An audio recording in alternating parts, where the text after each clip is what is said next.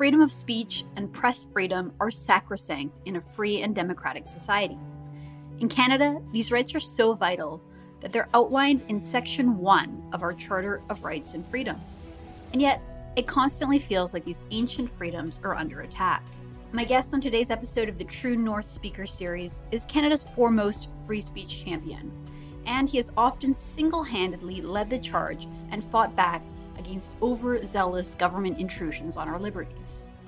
Ezra Levant made headlines all the way back in 2006 as the editor of the Western Standard magazine for being the only Canadian journalist brave enough to publish the infamous Muhammad cartoons. For the crime of committing journalism, he was hauled in front of a human rights kangaroo court and questioned by a state official.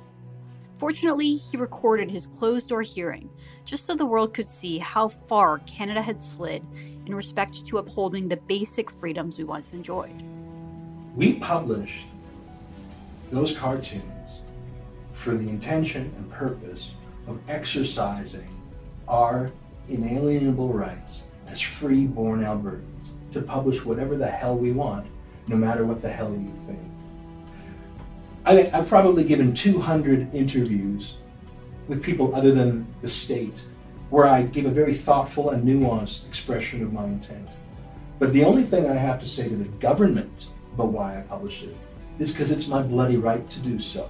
In our conversation today, Ezra and I discussed the changing media landscape, comparing free speech battles from the 1990s and early 2000s to those today. We talk about the difference between big government censorship and that which comes from big tech. And we discuss some of his biggest battles, including True North and the Rebels' successful lawsuit against the Trudeau government during the last federal election. Ezra is a fearless champion of freedom, a highly astute political commentator, and perhaps the man most hated by the mainstream media, liberals, and leftists alike. He's also a successful entrepreneur who has built one of the largest media companies in Canada. We talk about the best and worst moments at the Rebel, get into the details of what really happened with Faith Goldy in Charlottesville, and we discuss the media's smear campaign against him and the Rebel. Love him or hate him, Ezra continues to be a happy warrior, speaking his mind and fighting for freedom with a tremendous army of online followers, fans, and supporters. I hope you enjoy our conversation. Let me know what you think in the comments section, and please share this video with like minded friends and family. Don't forget to subscribe to True North, and if you'd like to support this podcast, please visit tnc.news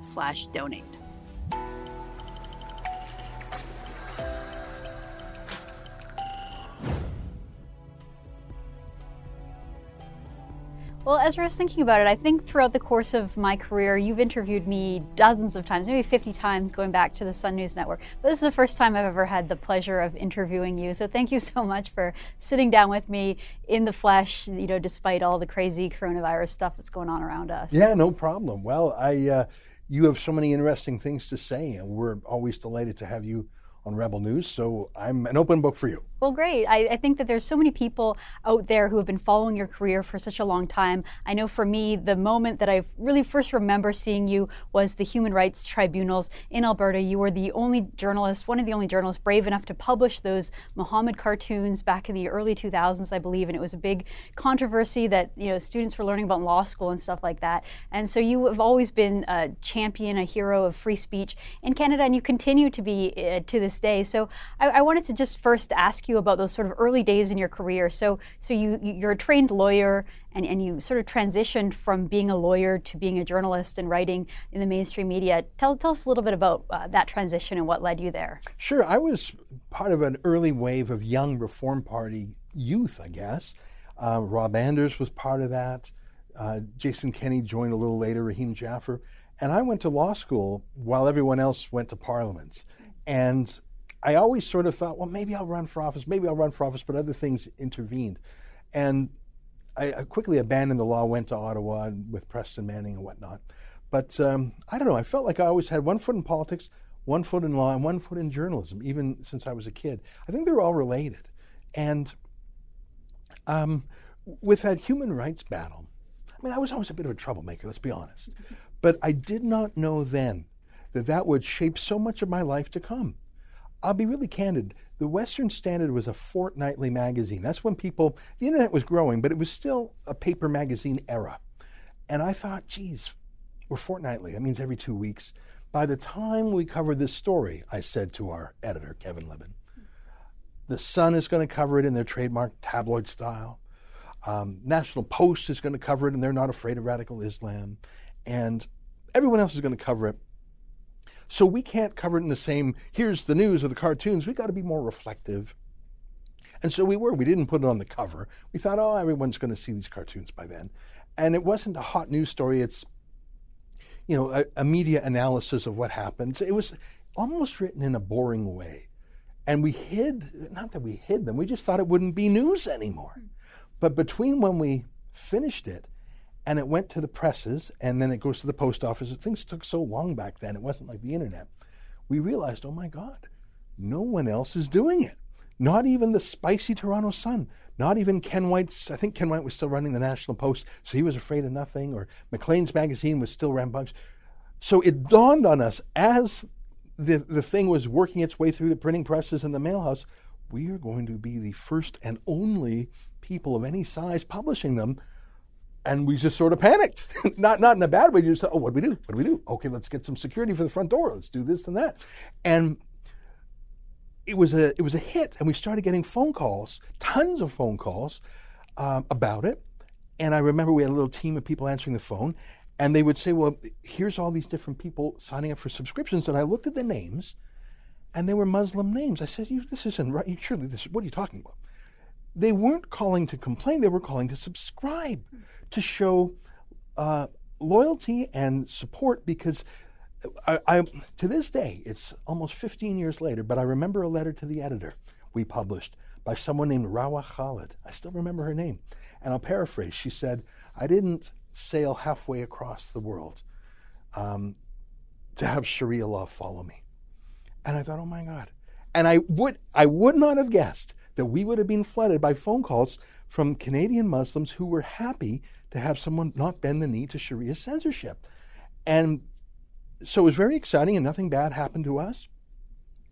But then the shoe dropped, and then the Alberta Human Rights Commission, a government organization, really prosecuted a kind of a blasphemy prosecution, investigating, grilling me. Well, I turned the tables. We recorded the grilling. Again, no one would ever believe in the year 2008 it was. Okay. The cartoons were in 2006. It took them two years for the Alberta Human Rights Commission to get around to interviewing me.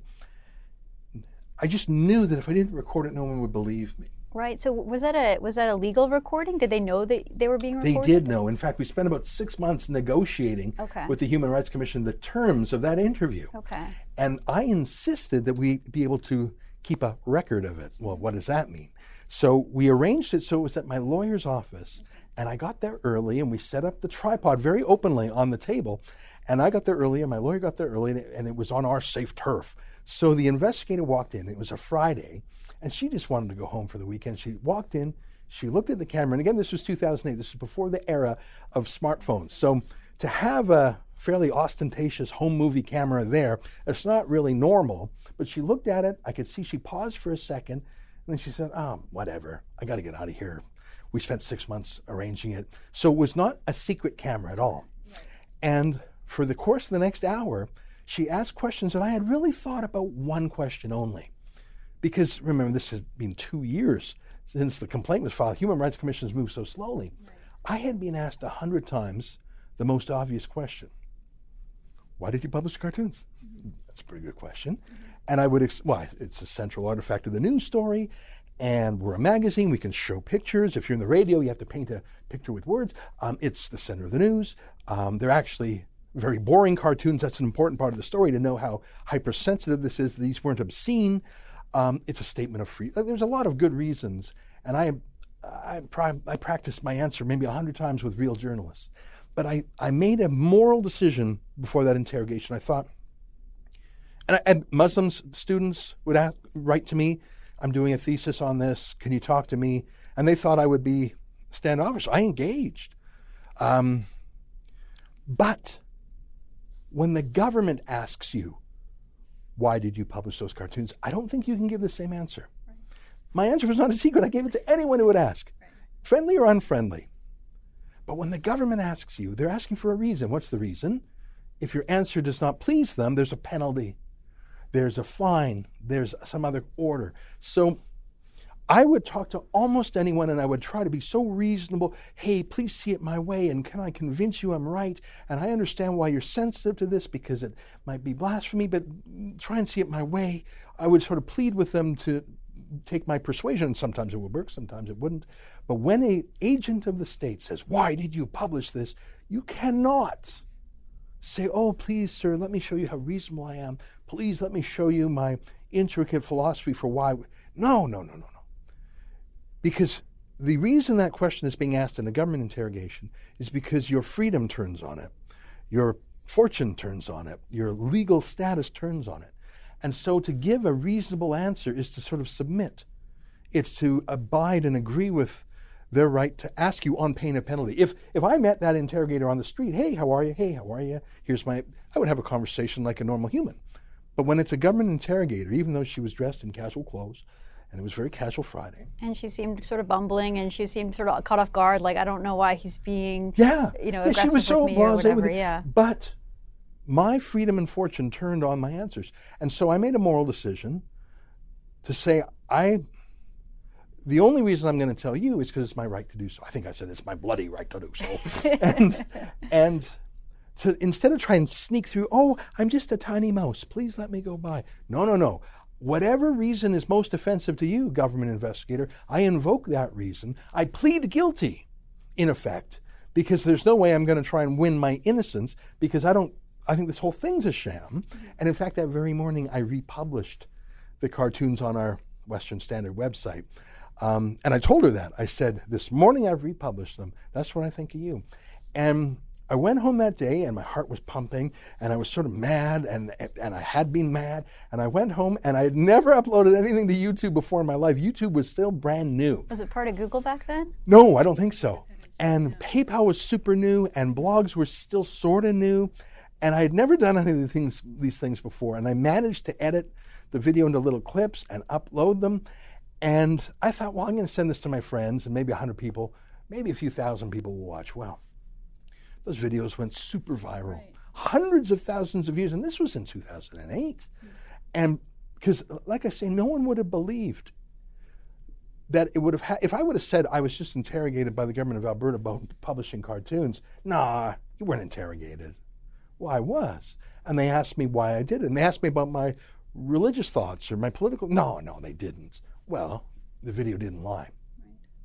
And within weeks, that interrogator quit the case because she was getting so many calls from the public. And within months, the Human Rights Commission dropped the whole case without a hearing. Wow. The Vancouver Sun had uh, an editorial a little bit later saying the Vancouver, the, the, uh, the Human Rights Tribunal murdered its own reputation. That was in relation to a similar case against Mark Steyn. The BC Human Rights Tribunal murdered its own reputation. So that was 2008, 2009. I was being prosecuted. Mark Steyn was being prosecuted for something Maclean's magazine did. That's where Ken Whyte was at the time. He was at Maclean's. And there was a public change of the mood that we have gone too far down the path of political correctness. Mm-hmm. And so the conservative government under Stephen Harper passed a bill to repeal the federal censorship provision of the Canadian Human Rights Act. In Alberta, where I had been investigated, um, the not so sympathetic provincial PCs also made changes. And a last little factoid I want to bring to your attention is that a survey was done by COMPAS, which was a, a little pollster back then, interviewing dozens of working journalists. So it wasn't a cent, it wasn't a, a statistically valid poll of the general public. It was phone calls to working journalists. What do you think should be do, should have been done about the cartoons?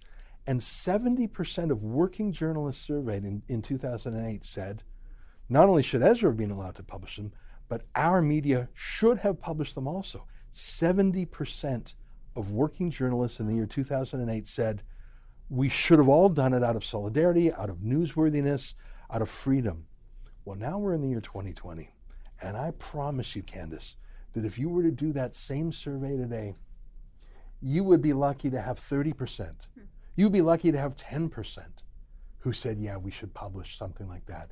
People would say, oh, it's racist, it's systemic discrimination, it's hate speech, uh, deplatform you, prosecute you, hate crime.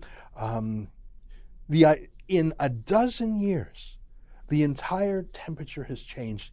Worst of all, in the media class. I put it to you that severely normal Canadians still love freedom of speech. And I bet you Rawa Khalid and other refugees from strict Islamism still believe in free speech. But our intellectual class, our cultural class, our professors, they've gone silent at best. They're actually part of the woke mob. Mm-hmm. And I, I think things are worse now than they were before. Well, it's interesting because you know there's so much free speech on the internet now, and I think that's part of the thing that the tech companies are now scrambling. Like, what are we going to do? Because you can put any anyone can put pictures up on Twitter. Anyone can kind of publicize their own thing. So to me, it's almost shocking that so many media companies were afraid to publish the cartoons in the first place. And you can kind of say, okay, well, there was a lot of retaliation against the artists and people in Denmark. Uh, they, maybe they were afraid for their own safety, but it, you know that that that 70 percent number of working journalists. I, I I'd, I'd, be really curious to see what it is now because in, in, some ways, you know, political correctness has gotten much, much worse. But in, in, other ways, I do feel that there are so many outlets and there are so many people who want to get the truth and know the truth that they can find it because there are, you know, independent outlets like the ones that you've created or, or we've created here at True North. I'm going to politely disagree with you on that, and I'm going to give you two sure. proof points. One is a recent instance of Rex Murphy at the National Post. He's their star columnist. I think he's probably their most read guy. He's a character. He's a Canadian icon, and he's he's a very good arguer. And he wrote a piece saying, you know, Canada has its problems, but we're not inherently systemically racist. I think that's right. But even if you disagree with him, all right, disagree with him. But 30 of his colleagues, usually young millennial hires at the National Post, I, I read the list of names and I Googled them all. Who are they? 30 people at the National Post signed a letter to the editors demanding that that never happen again and demanding all sorts of rules on what you can say and not. That's the majority of working reporters at the National Post, a newspaper that was explicitly founded to be freer, conservative ish. Mm-hmm. And they actually had a struggle session where everyone vented and and demanded that Rex be silenced. Right, and, and, it's similar to what happened at the New York Times. The difference, Ezra, is that at the New York Times, you know, they're a center-left publication, and you kind of expect them to be overridden by these sort of woke millennials. Whereas the National Post is not supposed to be that. It's no. supposed to be the conservative. Oh, one. and that's the thing. If they're in, if they're, you know, forget about raising the drawbridge. They're already in the castle. Mm-hmm. The major, so using the seventy percent number, mm-hmm. we went from seventy percent saying not only should we should uh, Western Standard and Levant publish the cartoon? We all should. To 70% saying get rid of Rex because he said the. In fact, they ran an article by one of those young. Uh, Red Guard cultural Marxists. Who, who, who's a Financial Times reporter, so she doesn't even write about, or Financial Post, she doesn't even write about these social issues. She writes about business. Yeah, Vanmala Subramaniam, and I mm-hmm. and I very carefully read her rebuttal, and I mean I disagree with most of it, but so what? But there was a key line she said he should not be allowed to have a national forum for these. So she didn't say he's wrong for these five reasons. She said he's wrong for these five reasons, and he should not be allowed to argue back. And you know, I read this amazing picture book. I'll show it to you later because I've got it with me of the Cultural Revolution in Mao's China from 1966 to 1976.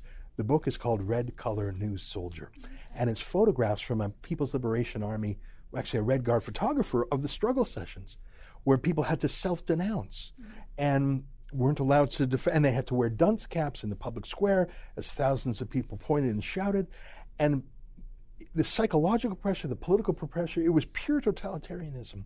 It was informants uh, accusing each other, and it wasn't once, it was a 10 year reign of terror. And there's a couple of photos in this book of someone who didn't go along with his self denunciation. So there were all these sham trials. And one guy didn't want to go along with it.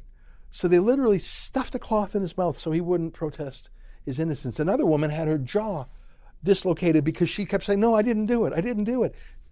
And, and I swear to God, I felt, I, I had first uh, come across this book in Hong Kong a, a dozen years ago. It was a shocking book to me then.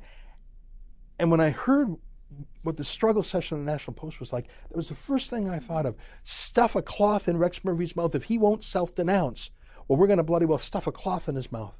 That's pretty much mindset. That's yeah. pretty much what they were saying. Yeah. My second proof point is much more terrifying. It's social media. We used to have a very colorful character at Rebel News called Tommy Robinson. Uh, it's not his real name. Stephen Yaxley-Lennon his name. He lives in Britain, and he's worried about the Islamification of Britain. Um, he's very careful to draw a distinction between Muslims. He has many Muslim friends, and between Islam and the Islamification of the public square. You can take him or leave him. I like the guy. He's a colorful character. He's got a criminal record. He's you know he's a working He's, class. he- he's imperfect, but he raises a real a real issue in society that people are afraid to talk about. I think so. And as Maajid Nawaz, the Pakistani Brit a talk show host in the UK, points out, because the establishment media refuses to talk about those issues, it's fallen to the Tommy Robinsons to talk about them. People wouldn't go to Tommy Robinson if the Telegraph and the Times and the Mirror and the Guardian would have a fair hearing of these issues. So Maajid Nawaz says it's because we're so afraid to talk about it that Tommy has the mic because no one else is talking. And it's a very good point. So, anyways, Tommy worked with us and he was he did great work. He left us in 2018 and he's done his own thing. But since he left us, it's uh, coincidental, he's been deplatformed more and more. Kicked off Twitter, Facebook, YouTube, even TikTok kicked him off. Kicked off place after place. Okay, we've seen that before, but he is on a special blacklist that has been confirmed uh, by Facebook itself. Even putting his photograph on Facebook without even his name will be facially recognized and taken down. Uh, any conversation about Tommy Robinson that represents his views or treats him favorably will be deleted as a as a strike. Only, the only way you can describe or discuss Tommy Robinson on Facebook is if you denounce him. Now that sounds like an insane dystopian 1984 style rule. That doesn't sound real, does it? It's crazy. I mean, But it was confirmed when a Danish TV station was doing a show on Tommy. Tommy was coming to town. They wanted to denounce him. They're, they're liberals in Copenhagen. So they put on their Facebook page Tommy Robbins is, is coming in. What's your toughest question for him? We're going to get him. And that was taken down by Facebook because it wasn't a denunciation. So they complained to Facebook. Facebook's Scandinavian boss came on the show and said, We have a blacklist.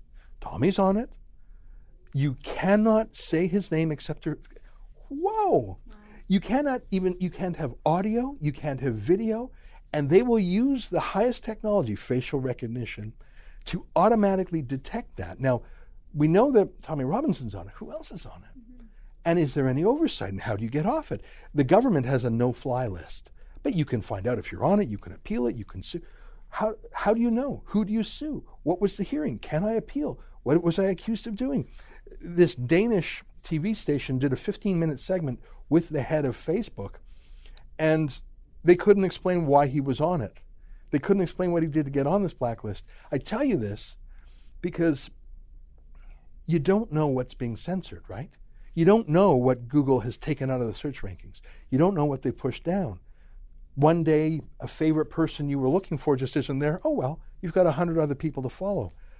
I went through the Alberta Human Rights Commission process and I hated it, but at least there was a process. I had lawyers, I had hearings. There was something I could hold on to. But uh, a couple months ago, I interviewed one of Facebook's censors based in Phoenix, Arizona.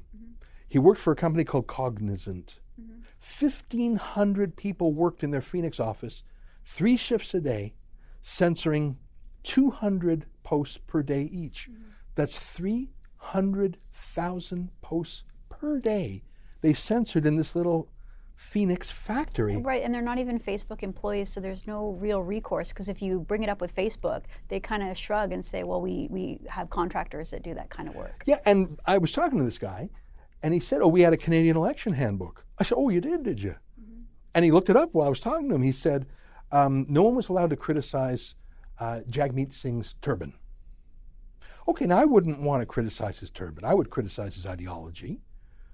That's sort of mean and personal, but people call this guy fat or call this guy short or call. You can be mean to people. You can say terrible, but you're not allowed to be mean to Jagmeet Singh. That was a rule.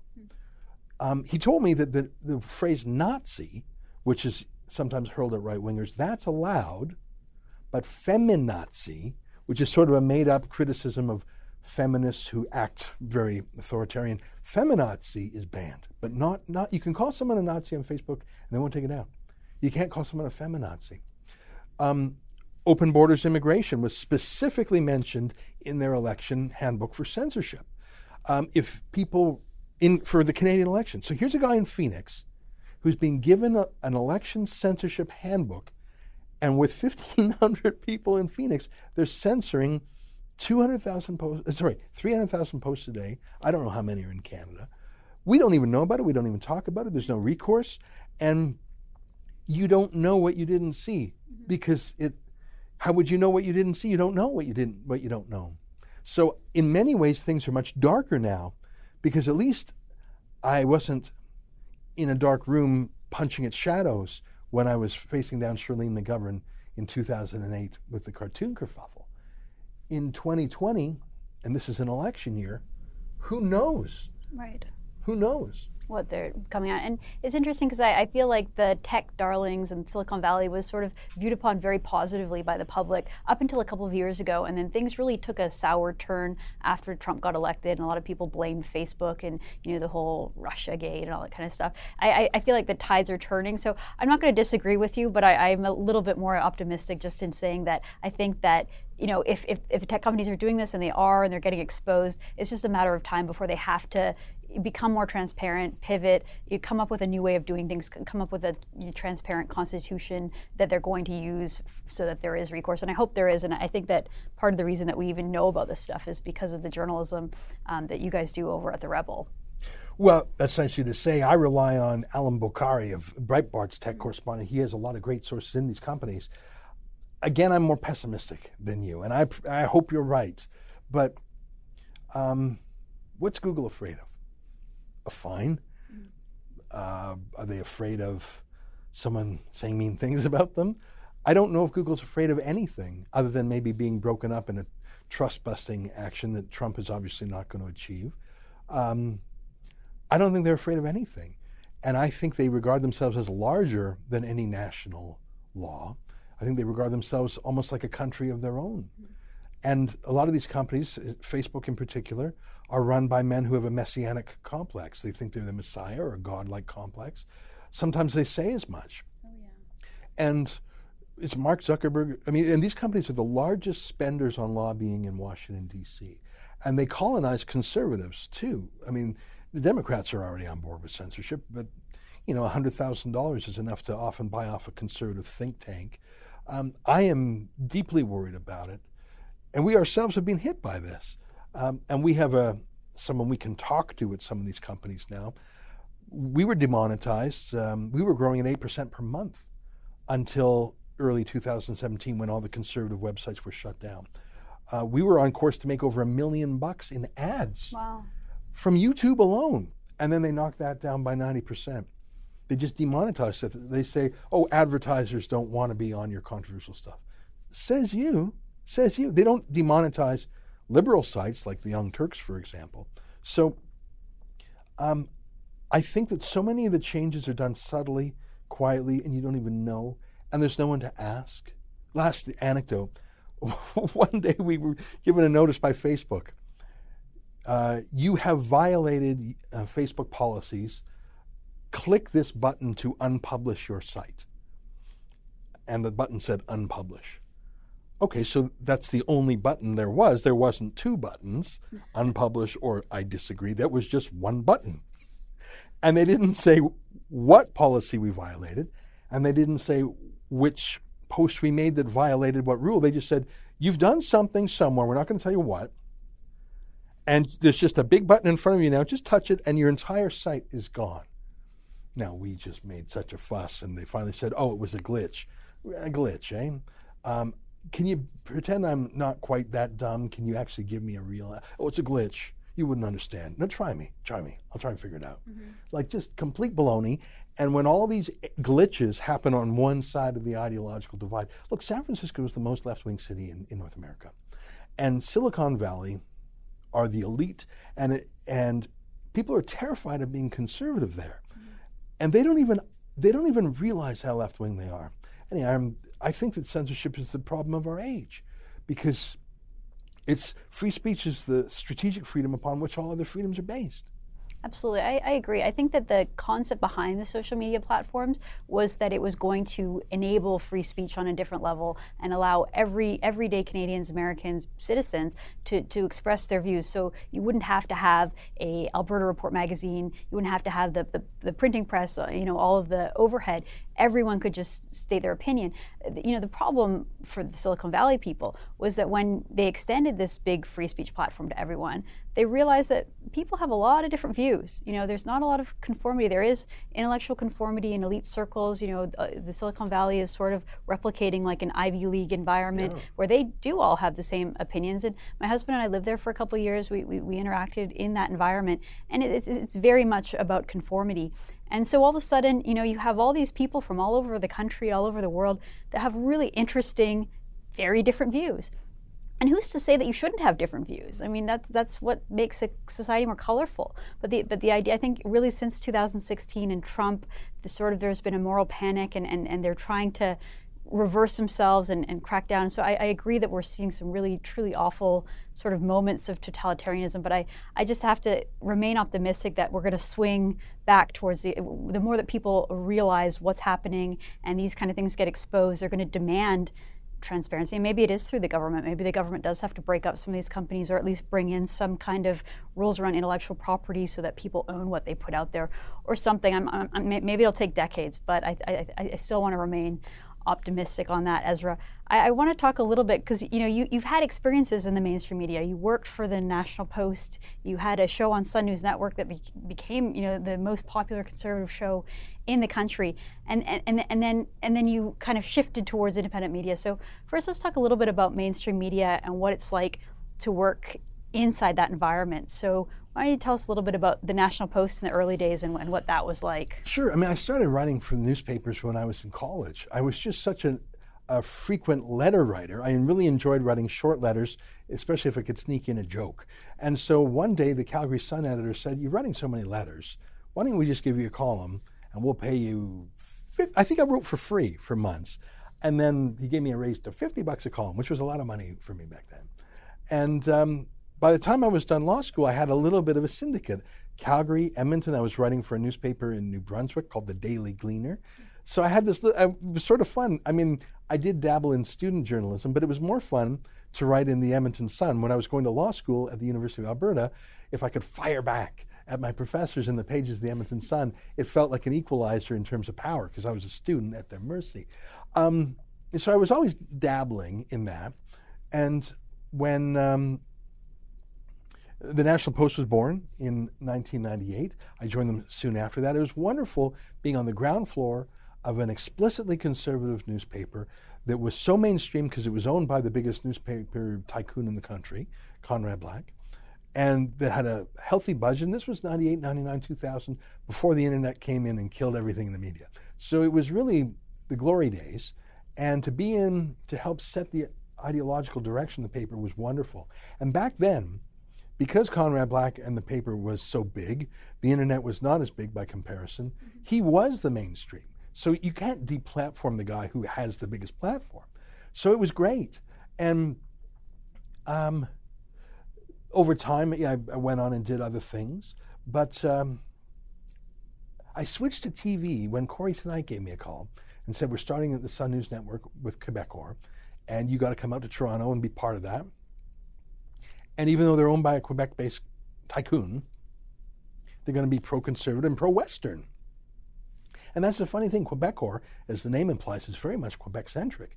But they built an English language cable news show that was pro Western, pro. I mean, it was just very unusual. And I think Pierre Karl Péladeau sunk 50 million bucks or more into that. But at the end of the day, the CRTC regulators euthanized it. And Stephen Harper lacked the political um, courage. Know, well, I was going to say courage. I was going to say ruthlessness mm-hmm. to say to the CRTC, "You approve this, or you're out of a job." Do you think Jean Chrétien would have allowed some bureaucratic agency to kill off a left of center media company? Unthinkable. He would personally have made the phone call himself. Stephen Harper allowed the CRTC to kill uh, the Sun News Network by not telling cable companies you've got to run this. You, I mean, in the names of, oh, I'm libertarian, I'm hands off. Well, you let someone else take those. The, the guys you left it up to were not libertarian and hands off. You let the incumbent legacy liberals kill off this conservative project by keeping your hands off Stephen Harper. You didn't keep it neutral.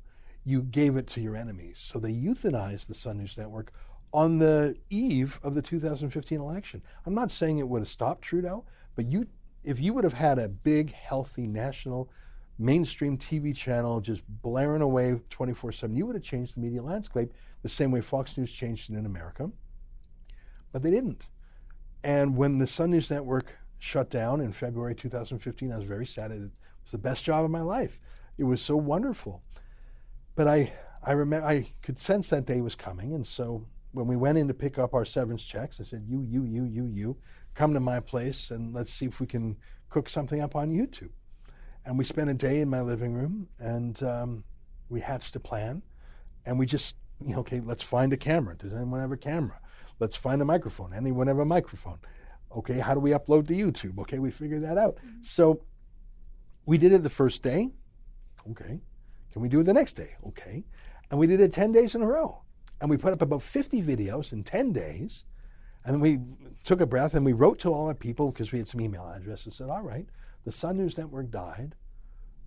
If you want us to live, help out now. And I'm not sure if I ever disclosed the figure, but that first email raised $85,000. And I, when that came in, I said, okay, maybe we're going to be okay. Because I had eight people.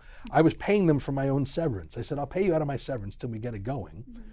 And I, and, and by the way, the liberal media couldn't believe that we raised 85 grand that way. They said, no, that's, you must have some secret billionaire donor. Um, they just, because they couldn't believe that grassroots media could make it because I don't think they believe they could make it without some big benefactor, the CBC or a billionaire or Trudeau's bailout. And we never looked back. So here we are. We're about five and a half years old. And, you know, our staff grows and shrinks. We're, we're about 24 people now. Um, we've built some real stars. Some have gone on to other networks. Some, some stars have sort of exploded, but others have gone on to become real shooting stars. Um, but most importantly, I think we've filled part of a void. Our motto, we've had different mottos, but our motto right now is telling the other side of the story. And the reason we chose that motto is to remind the world that it's okay to have another side of the story besides the government line. And it's okay to tell the other side of the story, and that used to be a thing. And it's not a bad thing. Maybe you can't do that if you're on the government take which so much of the media is these days. If I'm not mistaken, the CBC itself has more resources and more staff in the news side than all the private sector journalists in the country combined. That is not healthy. No. And then most of the private sector journalists are now colonized by Trudeau's newspaper bailout. Mm-hmm. And those on TV and radio are still at the whim of the CRTC. And if you get too rambunctious, the CRTC will shut you down. They threatened to do that to CHOI FM about 20 years ago because they were too. Pl- so, being on the internet is really the only place to be free. You still got to fight with the Facebooks and the Twitters, mm-hmm. and don't don't think for a second they're not susceptible to political pressure. Mm-hmm. But here we are, five and a half years later. We have 1.35 million YouTube subscribers. Now, I wish we got a buck a month for those. It's free, but people watch us. Um, we have viewers around the world also. That's another fun thing, is that the Sun News Network was just in Canada. I mentioned Tommy Robinson. We were active there. We have American followers. We have Australian followers. Sometimes we travel around the world. So we're still alive. It's very much citizen journalism. I think the only person in our whole shop with a journalism degree is David Menzies, and he's very man on the street anyways. And, um, you know, we make our share of mistakes, but I'm, I'm very proud of what we've built. And um, when you have to make your money 20 bucks at a time through grassroots donations, it forces you to be extremely attentive to what viewers like and don't like. And sometimes we get it wrong and we hear immediately. Yeah, you get that immediate feedback, which you don't usually get in the newspaper or on the radio because you see the comments and they sort of direct you and you see the view count and all that kind of stuff. Right. And if you work for the CBC or frankly any government bailed out media, you actually don't even care what the public says. You're playing to one viewer, Justin Trudeau. Mm-hmm.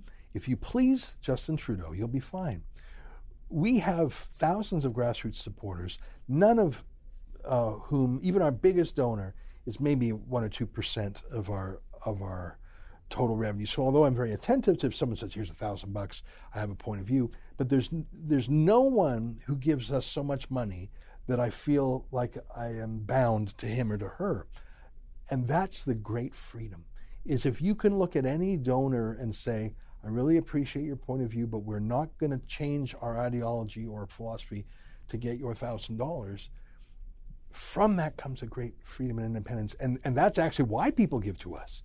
Um, well, you develop respect that way. Like, you know, for, for me, I, I love your journalism, Ezra. I probably disagree with about a quarter of what you say. Fair enough. But that, mm-hmm. you know, that is more likely to make me want to tune in and see you. And, and we get the same thing at True North where someone will say, you know, Candice, I hate what you have to say about supply management. You know, I'm part of the dairy mm-hmm. business I and, I, and I disagree too, with yeah. you. But I really appreciate these other five things that you do and I respect you for that. And, you know, that's normal and healthy in, in a society. And so I feel like the, the sort of independent citizenship journalism is much more closely to what, what the service of journalism ought to be. Yeah, and people sometimes say, Ezra, you're always crowdfunding.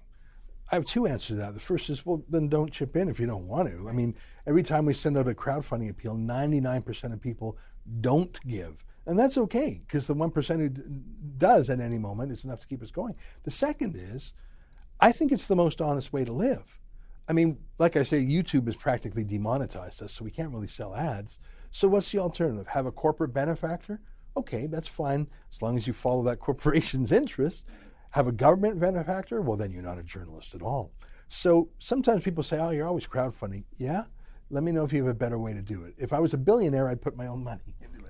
Right, and it's a, it's a, at least transparent because people know that that's how you make your money. It's not like you know sometimes you see a journalism outlet and you realize that they're funded by like the government of Qatar or yeah. something like that, oh, and yeah. you're like, okay, well that that should be disclosed right yeah. up at the front. I think I think it's really kind of interesting how back then, you know, with the National Post and Sun News, there was a mainstream conservative voice in the media because that's basically been absent. I write for the Toronto Sun, and even the Toronto Sun sort of teeters. Yes, sometimes they're really good editorially and firmly conservative, but other times they sort of go with the trends, and I think that there is a lot of pressure on them. Same with the radio stations, the radio hosts to sort of see the writing on the wall, and they don't want to be the next ones canceled. So they just, it's not that there's any active censorship, but it's just like a self censorship that happens, and and and it has such an in- influence. Like if half of the journalists in Ottawa work for the CBC, that's going to impact the questions that are going to go to the the politicians, and that's going to influence the way that the stories are written, and, and it's all so you know biased against uh, any, any kind of conservative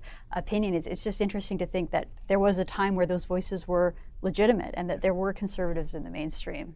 And if you're one of the 50% or 40% of journalists who don't work for the CBC, you're thinking, yikes, if I get laid off, the CBC is the only safe bet. I better start to, you know, tailor my reporting so I'm a good fit as a CBC guy. So it does impact the non-government sector. And, you know, Postmedia, they're taking 140 grand per week from Trudeau. Don't tell me that's not subconsciously not on their mind. Um, you, you can't be. If I knew someone was giving me, let me just make a different number, 14,000 a month, don't tell me I could separate that in my mind if there was a story to attack about them. That, about yeah. them. I mean, I'll be very candid. When I worked for Quebecor, there were two things I wouldn't do. No one told me this. I'm just not dumb.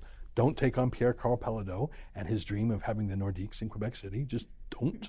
And how about lay off Brian Mulroney, the chairman of the company? And you know what? There's 10,000 things to talk about. I don't regard that as self censorship. That's just, okay, those guys run the company. Maybe I'm not going to shoot at my boss. And I don't feel like I was in any way censored. I felt like I was the freest journalist in Canada. But you'd have to be insane to go after literally your boss. So I didn't. Um, don't tell me that if you're working for Postmedia, that's not in the back of your mind when the heritage minister is in the news and the heritage minister is the one cutting the check. And like I say, when I don't even know who's who's donating on any given day, that's not on my mind at all. All that's on my mind is am I staying true to what I think is right here, my own conscience? Am I being fair enough? And I sometimes sort of think, well, who who is the, the average rebel viewer? Am I doing what they want? That's a far better math than, uh oh, will my company's lobbyists not get a meeting with the heritage minister now because I was mean to them? And don't think that politicians aren't petty that way. They're extremely petty that way. Yeah, I wonder if that was. I always wondered if that was part of the reason why Sun News didn't get their license because you, you guys were too harsh on uh, James Moore, who was the heritage minister, who might have fallen on his desk. But. I, I, won't speculate. Yeah. But you're absolutely right that politicians having that kind of power over journalists is, is just just wrong. And so I think that the independent media is the way to go. I think it's the way of the future. And if you look at the Canadian media landscape, you, know, you had Justin Trudeau bribing the CBC in his first election with $150 yeah. million dollars. That money went towards creating a digital platform for CBC to compete with newspapers, because yeah. at that point newspapers were all coming online, and that was yeah. how they were getting their money. So then all of a sudden, you know, Trudeau made it so that the newspapers weren't profitable enough. Then he had to bail them out, and it's just like bailout after bailout after bailout. It, it, I, I, can't I can't see it actually fixing the problem that, that there aren't enough you know subscribers to these uh, media outlets, and I think that inevitably the models, you know, the model that you found, and you were one of the first ones to, to go onto YouTube and to build this big kind of grassroots audience and, and, and it's been amazing to watch. Now I, if you don't mind i, I kind of want to go into the history of the rebel a little bit and talk about because you know you were this big rising star and you had this huge platform you had these really, really talented journalists that were famous all around the world.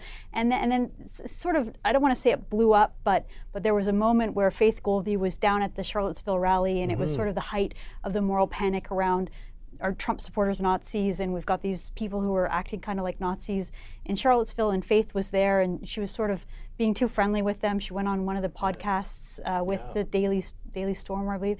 Is it, why don't you just tell us a little bit, as sure. much as you're comfortable, you yeah, talking about what it was like on that side when, yeah. when that all blew up? 2016 was an amazing year. It was the year of Trump.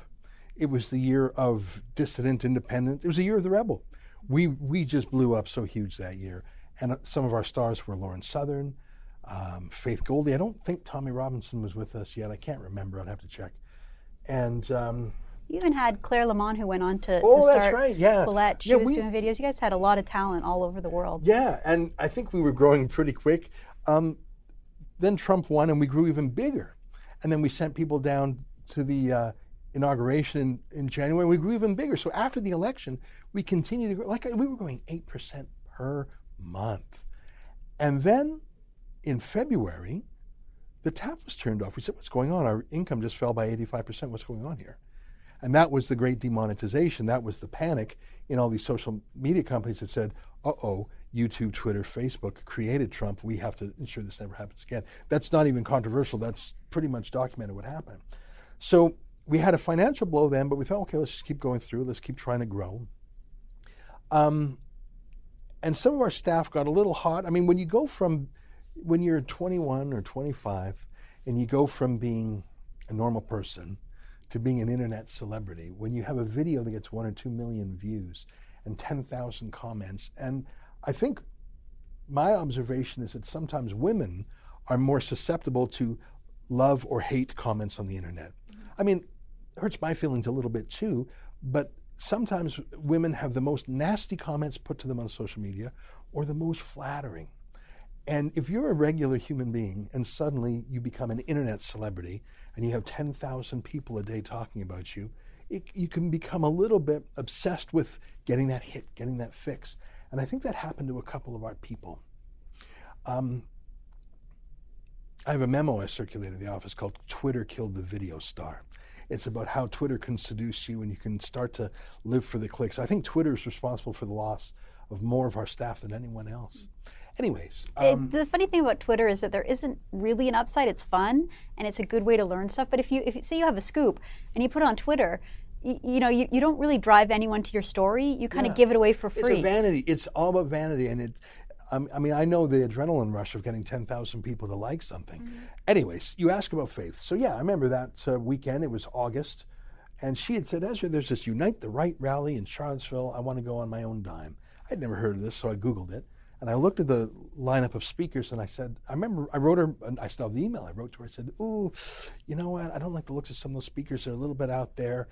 And you know, alt right, alt light, what do these words even mean? I said to her, you know what? Don't even go as a reporter because you simply being there, even if all you're doing is pointing a camera, people will think you're part of it. Just don't go. And I forgot about it because, you know, this was before Charlottesville was a thing. And then I actually went away that weekend with my family, and I get this panic call on the cell phone. Ezra, I just filmed a, a murder. Uh, that was when the car rammed a protester. I said, Faith, where are you? What are you doing? I had totally forgotten about this Unite the Right thing that she had asked me about a few weeks earlier. I, I didn't even know where she, I, I had told her not to go, so I was surprised. I didn't know he was somewhere. But she captured the murder on camera. And so, weirdly, I spent the next six hours negotiating with different news agencies around the world who wanted to buy that footage. So I didn't understand where she was, what had happened, because I didn't remember this email exchange we had had weeks earlier. So I wasted half a day on that little, well, everyone's stealing our footage thing. I get back to the office the next day and I say, oh, this is what happened. And I talked to her and I said, well, you, I didn't want you down there, and that's not good. But if all you were doing was just pointing the camera and, and talking, that's not really marching in the protest. And people said, You got to fire, it's terrible, she's all right. I said, Well, she went to an event as a journalist.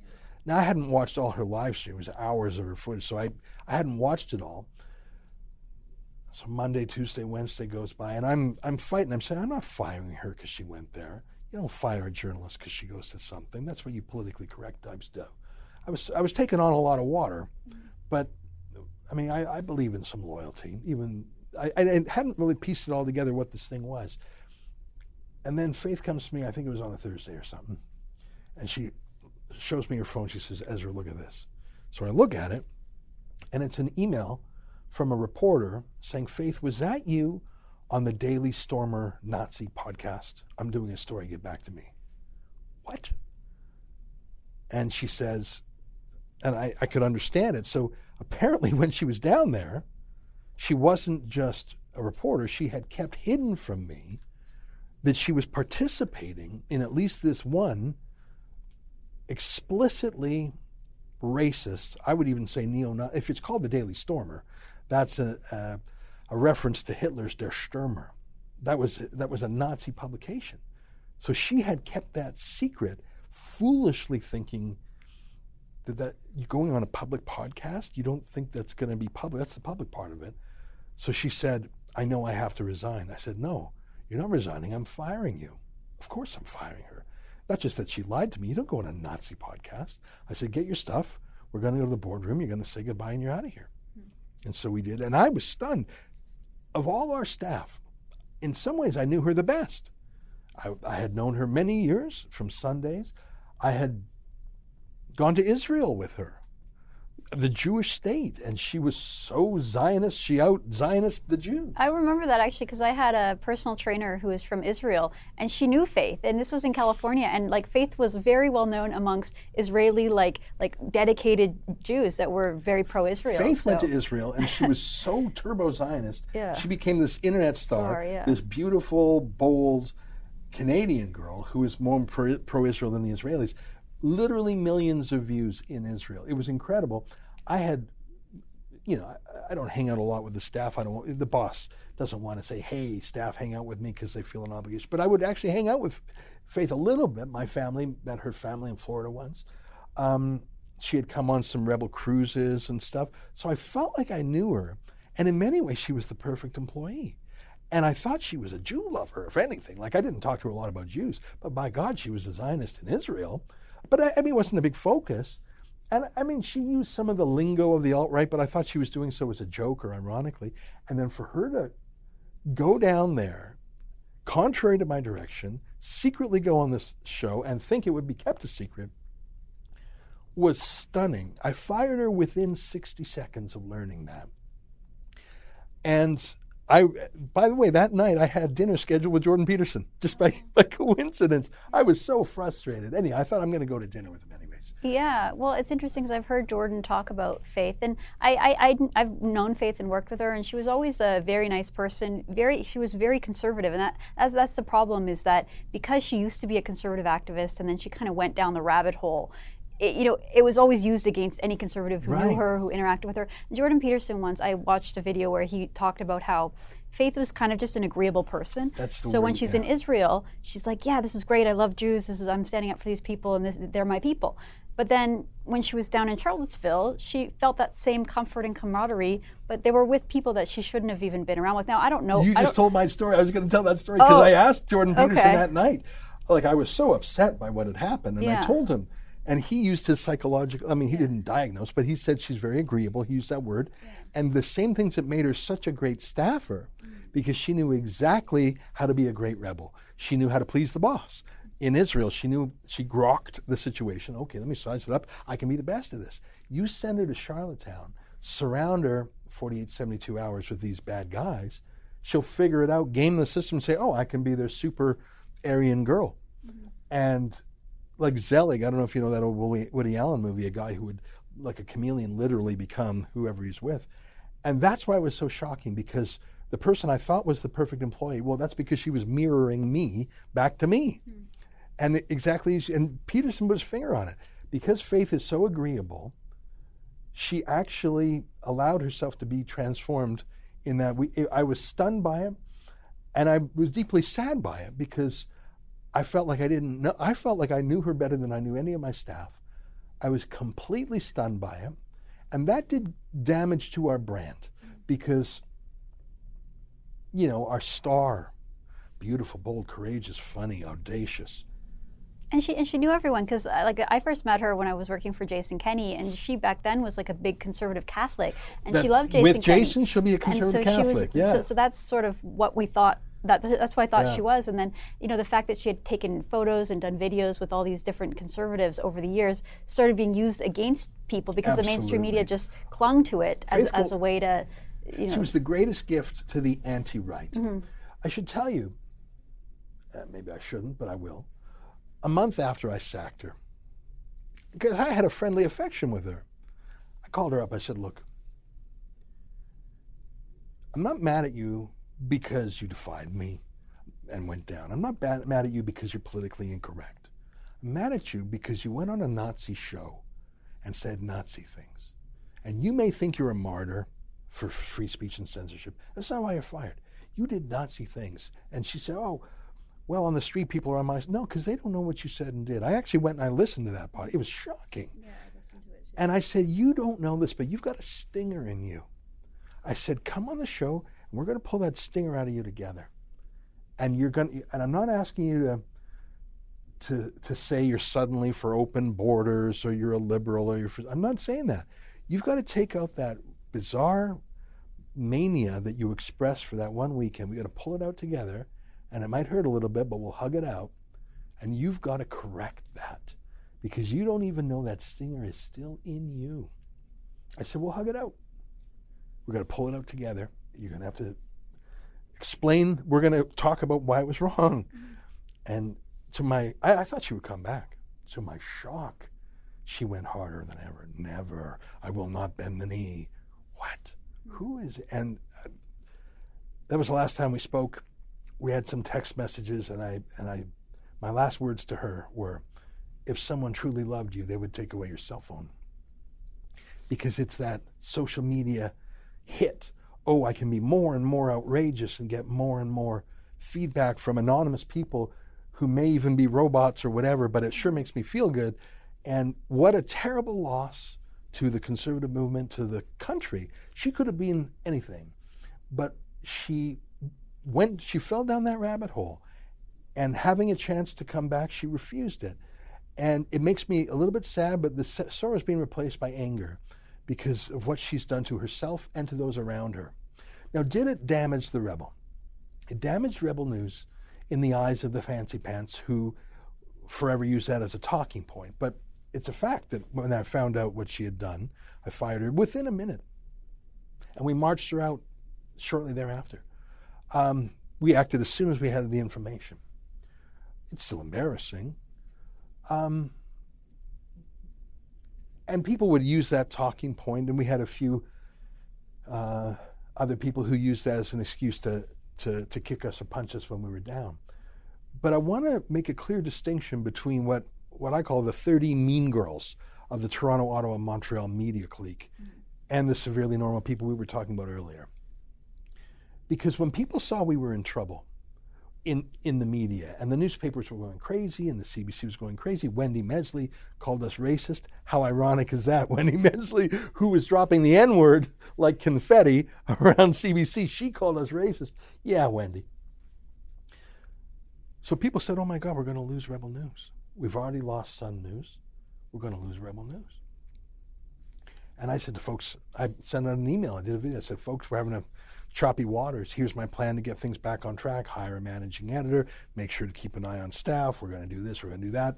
I probably dropped the ball because we were growing so fast. I wasn't watching things close enough. I don't think there was any way to stop Faith from doing what she did. Mm-hmm. I mean, she was our senior reporter. How would I have known what she was doing? There was no way to stop that. But I sent out this call to our viewers and I said, guys, I think we got off course. We fired Faith. We're hiring a managing director. We're going to do this, this, this. And you know what? That month, August 2017, which was the most embarrassing month by legacy media standards, all the fancy people said, We hate you. It was actually the most successful month for Rebel News in 2017 because our people said, Ezra, we know you're not anti Semitic.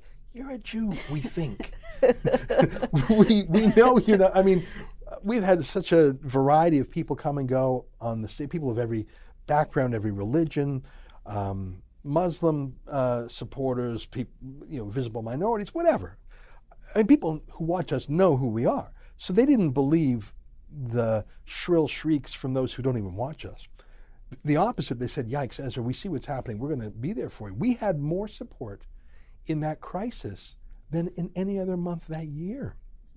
Now, I don't like that. I mean, I, you know, but it's a sign that what would Nixon say? He said, just because there's some chirping critters in a field doesn't mean they're the only critters there. There's a thousand cattle very quick. He had a great metaphor about quiet cattle and noisy crickets or something. Mm-hmm. My point is, don't mistake the 30 professional scolds, Rosemary Barton, Wendy Mesley, someone at the Toronto Star, someone at the Globe, Jesse Brown of Canadaland.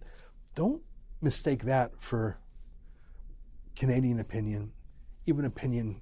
It, it, it's not and I, I, said that being a grassroots media publication allows me to track what people want and don't want. It also allows me to stay sane because every day, it's not just Lauren Southern and Faith Goldy who get feedback online. I do too. Our average video is like a 98% like to dislike ratio. I don't think I let that go to my head, but I use that as an antidote for if I'm reading what the mean girls say about me because I say, well, 98% of these 100,000 viewers seem to like it. So sometimes you can get down and say, Am I the only person who thinks this way? Is everybody really condemning me? Am I an anti Semitic Jew? but then you just, you're lucky because you actually know what real people say. And I send, we send out many thousands of emails a week to our people and we get feedback people don't believe the BS. They see us as an antidote to us. And whenever we step in a, pothole, which we do once in a while, our people aren't mad. You know, they want us to do better because they don't want us to hurt ourselves. But let me say this I, I talk too much about faith, but I wanted to tell you because we actually both know we're together. Um, I, I think that uh, if it weren't that, it would have been something else. I, I want to give you an example. Mitt Romney, mm-hmm. the most perfect man by mainstream media standards. Butter wouldn't melt in his mouth. Um, he, he paid more than his taxes were required, like that kind of guy. Yeah, if you watch the Mitt, there's a documentary on Netflix called Mitt, and it follows him during the campaign and it just paints this amazing picture of this remarkable man that's so committed to his family, his faith, his community, his country. Turn like, the other cheek. You know, you, you watch that video, you're like, why isn't this man president? He seems so amazing. Because they couldn't find a Charlottesville moment on him. Mm-hmm. They couldn't find, so they said, well, he put his dog on the roof of a car. He had bind. Remember, he said, "Well, I've got binders full of women." Oh, you think women belong in a binder? You no, no, he was saying he's got binders full of names. So he, he was saying he wanted to hire a lot yeah. of women, and he had a lot of qualified women. Yeah, I have got binders full of women. No, the women aren't in the binders. It's just their names are in the binders. So if my point is, Mitt Romney is as close to a saint as you get, but they could demonize him. Preston Manning was gentle; they demonized him. Stockwell Day turned the other cheek; they demonized him. part of the lessons of Trump is that they're going to demonize you no matter what. You may as well punch back. Mm-hmm. And my point about Faith Goldy is she gave our critics an easy shot. It's been three years now. I really don't hear about it. Our millions of viewers, we've, we've had more than half a billion views of our videos. People know who we are because they know who we are. But if it weren't Faith, it would have been Lauren Southern, or it would have been Gavin McInnes, or Tommy Robinson, or me, or Raheel Raza, or Sheila Gunn Reid, or David Menzies. It's, it, they'll find something. If they can find something about mild mannered Mitt Romney to demonize, they'll find it about anyone. And so you have to make a decision. Are you going to lean into the wind or lean back? And they'll get you no matter what. It's like those red guards. When the red guard comes for you, are you going to self denounce? Uh, let me tell you how that ends. You don't do any better by denouncing yourself than if you refuse to. So why not live authentically and truly, even if it's the last thing you do? Because they're going to get you anyways. And look, here we are. We're coming up We'll be six years old next year. We're four, we're five and a half years old. In many ways, we're stronger than ever, bigger audience than ever in terms of uh, YouTube subscriptions. We made our share of mistakes, but I don't think any of them are deeply moral errors. Right, and and once the thing happened with Faith, then they started sifting through things, and all of a sudden they held Gavin McInnes up and said, "Look, at he promotes violence." Or, I, yeah. you know, his, his, videos to me were always sort of funny and satirical, but they were sort of taking them literally, and and and, and then yeah, then it just turned into sort of a comedy's being destroyed by the left. Mm-hmm. You know, the dumbest old jokes. I just flew in from Florida, and boy, are my arms tired. Or, or take my wife, please. What? He wants me to take his wife? No, no, it's a joke. It's just a dumb joke. You didn't fly in from Florida. Your arms aren't. I know it's a joke. Gavin McKinnon, Gavin McInnes, is a conservative version of Jon Stewart. It's a, it's a, he's using humor. Now, I think Gavin over time could have been a little bit more careful about he was he enjoyed twisting the knife a little bit well that's comedy mm-hmm. that's comedy and it is kind of hard to know when you're doing an online publication you don't have the normal standards so it is hard to know what the line is and where you can go too far i know a lot gavin seems like the kind of guy who will seek out where the line is and then take one big step on yeah. the other side just to be provocative you know he came with with us to israel too and i have not laughed that much since I was a child. He is so funny, and he'll size you up, and he'll spend a few minutes interrogating you, and he'll find the thing you're most sensitive about, and then he'll work on that until until you either laugh or cry. He's a unique guy, one of many unique characters that we've had in the Rebel. You know, I was talking to a unique friend of mine in the UK the other day, James Delingpole, who's quite a eccentric, and one of my favorite things about the United Kingdom that's vanishing is they used to love eccentrics. Mm-hmm they used to sort of be proud. Oh, look at that eccentric. Well, yeah, these are the eccentrics, you know, the saying, reasonable people conform to the world. Unreasonable people make the world conform to them. So all progress depends on unreasonable people. I like that. And Britain especially has these quirky people. Well, look at their prime minister. I mean, Boris quirky. Johnson yeah, is really funny. I mean, so many. Uh, Roger Scruton. I can imagine what Isaac Newton was like. I mean, that is a George Orwell all these people. And you can say, no, no, no, I want everything homogenized. I don't want anyone to take me out of my safe place. Oh, he'll say something triggering. Oh, I just don't like that. You can live that way, but then don't go on the internet because it's too scary a place. One of the things I've loved at Rebel is the characters we've met. Do they always work out well? No. I, I still like Gavin. I, he's, a, he's a little much. Tommy Robinson, I visited the guy three times in prison. That tells you something. Um, you know, Faith Goldy, I think she made a terrible moral mistake, a moral mistake, a shocking one. Maybe it was a psychological mistake, as Peterson would say. But do I regret for one second being interested in interesting people and sharing what's interesting about them with our millions of people? Not for a second. And every week we try and be interesting and tell the other side of the story. And there's something in human nature that wants to see that. And it's not a dark part of human nature, it's curiosity. And it's maybe wanting to learn, or maybe there's something I didn't know before, or maybe I my view is wrong in something, or let me at least hear what he has to say, or someone else is laughing. What are they laughing at? I don't apologize that we're not super boring. And that, you know, we were talking uh, before we turned the cameras on. my chief criticism with the legacy media in this country is not that they're liberal. Of course they're liberal. They don't even know they're liberal. It's the sameness. It's the think-alikes. I call it the media party because it's almost like they have a party discipline. You're not allowed to read outside the party platform. And that's what gets me. They have the entire spectrum on their strategist panel. It's not, see, they're lobbyists. They're not even strat. The whole spectrum from A to B. I mean, uh, the National has their at interest panel. They've got Chantal Hébert, who was a Trudeau Foundation scholar. They've got um, uh, Althia Raj, Trudeau's official biographer. They've got Andrew Coyne, who's a family relation to Trudeau, and and they've got Rosemary Barton, a plaintiff against the Conservative Party. That's their spectrum of opinion. Hey guys, um, Canada's a sniff bigger than your little club, and it's not. I mean, each of those people has a talent that I've just named. I, I don't have an animosity. Well, Rosemary Barton, I can't think of hers right now, but do you really have to be so same? Is vanilla the only flavor at your ice cream store? It's, it's, it's sugar free vanilla. It's not even real vanilla. Please let me, you know what? We're a little bit of Tabasco here at Rebel News, and you don't have to like the Tabasco, but, um, you know, we don't all have to be vanilla.